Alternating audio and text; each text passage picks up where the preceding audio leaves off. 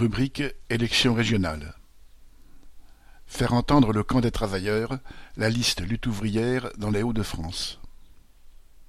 Dans les Hauts-de-France, pour le scrutin régional du 20 juin, Lutte ouvrière présente une liste de travailleuses et de travailleurs qui ne veulent pas se laisser berner une fois de plus par les promesses de politiciens de gauche.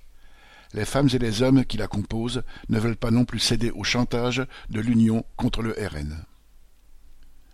Une partie de la région est marquée par son histoire ouvrière. Dans ce berceau de la révolution industrielle s'est développée une classe ouvrière nombreuse et concentrée, ainsi que ses organisations. Le mouvement ouvrier y a une riche histoire de lutte, au travers desquelles se sont tissés des réseaux de solidarité et militants. Le Parti socialiste y a conservé longtemps une base ouvrière et populaire. La crise mondiale de l'économie a touché la région et nombre d'entreprises ont fermé. Le chômage y est massif.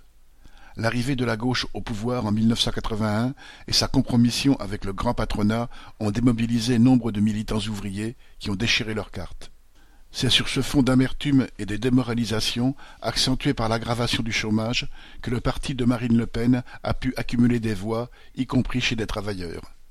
Les partis de gauche se sont tellement discrédités quand ils étaient au pouvoir qu'ils ont perdu énormément de voix. En décembre 2015, au premier tour des régionales, le FN est arrivé en tête avec 40,64% des voix.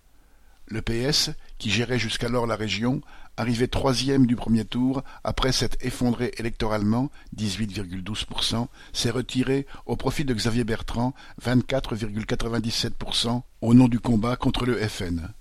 Le PCF, qui n'avait fait que 5% des voix au premier tour, a également appelé à voter pour Xavier Bertrand au second. Cela a permis à ce politicien de droite, ancien ministre de Sarkozy, de rafler la présidence de la région. C'est avec le même argument qu'au second tour de l'élection législative partielle de la première circonscription de l'Oise, le 6 juin dernier, le PCF et PS ont appelé à voter pour Dassault. Ce rejeton de la famille milliardaire n'avait pourtant pas besoin de leur voix pour être élu au second tour. En fait de barrage, cette union sacrée des partis de gouvernement ne peut que conforter les électeurs du RN. Toute la gauche, PS, PCF, LFI, Europe Écologie Les Verts, s'est unie sur une liste. Mais pour quelle politique? Pour la liste de gauche, tout comme pour le RN, la droite ou les macronistes, le seul enjeu est d'obtenir le maximum de postes, voire la gestion de la région elle-même. Lutte ouvrière, elle, veut faire entendre l'intérêt des travailleurs.